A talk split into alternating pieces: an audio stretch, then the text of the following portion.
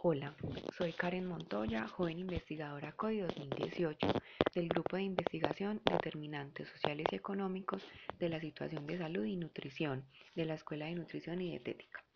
A continuación, les hablaré sobre mi experiencia en el proyecto Características de estructuras alternativas de distribución de alimentos en Colombia y su potencial para la construcción de políticas públicas de soberanía y seguridad alimentaria y nutricional este es un proyecto financiado por Colciencias, realizado en conjunto con la Universidad Nacional de Colombia y la Universidad Pontificia Bolivariana, y coordinado por la docente Marta Alicia Cádiz Castro, quien además fue mi asesora. Este proyecto se desarrolla en cinco ciudades de Colombia, que son Bogotá, Medellín, Pereira, Armenia y Manizales, aplicando una metodología cualitativa de casos colectivos para cada modelo de distribución de alimentos, el tradicional, el moderno y el alternativo. La información fue resultado de la aplicación de entrevistas y observación participante y no participante.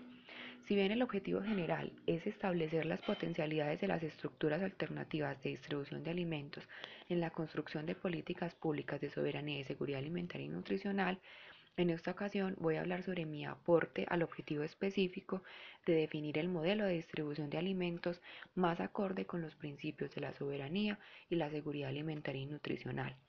Es por esto por lo que esta, esta experiencia se titula Una propuesta disruptiva de la distribución de alimentos.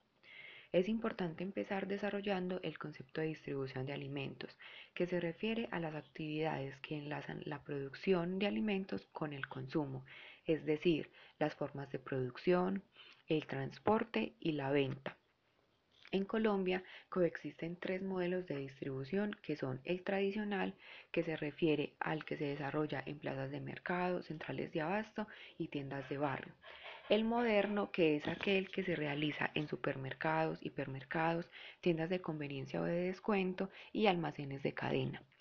Y el modelo alternativo, que es el que se desarrolla en mercados campesinos, mercados alternativos o agroecológicos.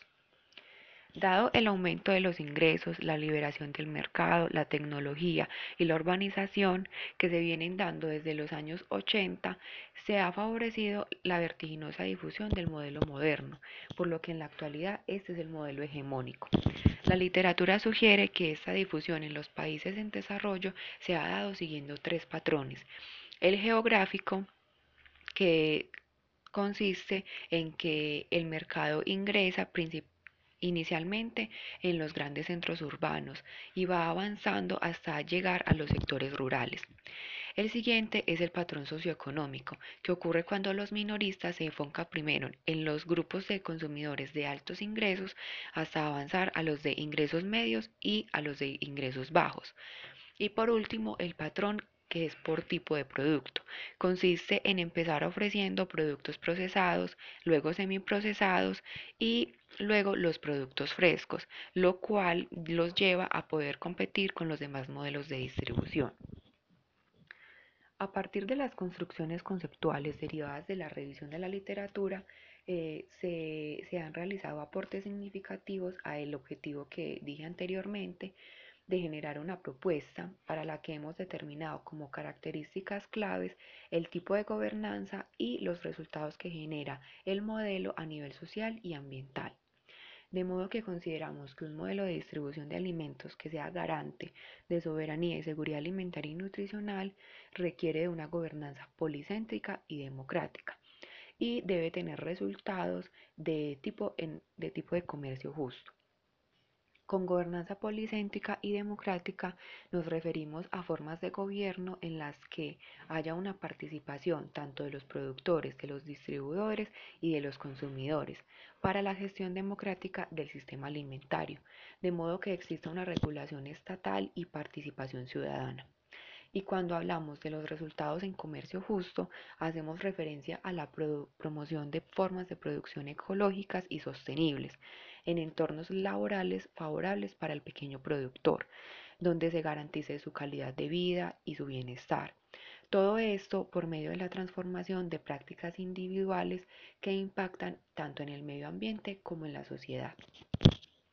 Entonces, al analizar el modelo moderno, como, que como ya dije es el hegemónico, A la luz de esas características que consideramos las ideales, eh, entonces vemos cómo el modelo hegemónico actual diverge por completo de esas características, debido a que se caracteriza por ser tener una gobernanza privada y formas de producción en las que se privilegia la agricultura convencional.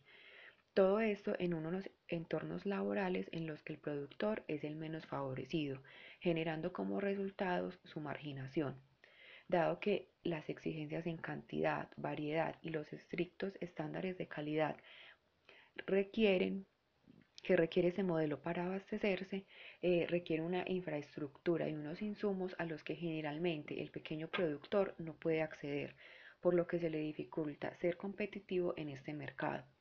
Sumado a esto, hay fuertes repercusiones ambientales por la destrucción de ecosistemas comprometiendo entonces la sostenibilidad del sistema alimentario y del medio ambiente. Es claro entonces que los resultados en comercio justo para este modelo son inexistentes. Se puede concluir entonces que es necesario trabajar por la transformación del modelo de distribución de alimentos en uno que garantice la soberanía y seguridad alimentaria y nutricional en Colombia. Además, estamos llamados a, llamados a ser y conformar una ciudadanía consciente, responsable y protectora de los derechos del medio ambiente y que procure el derecho humano a la alimentación saludable. Muchas gracias a todos y que tengan un feliz día.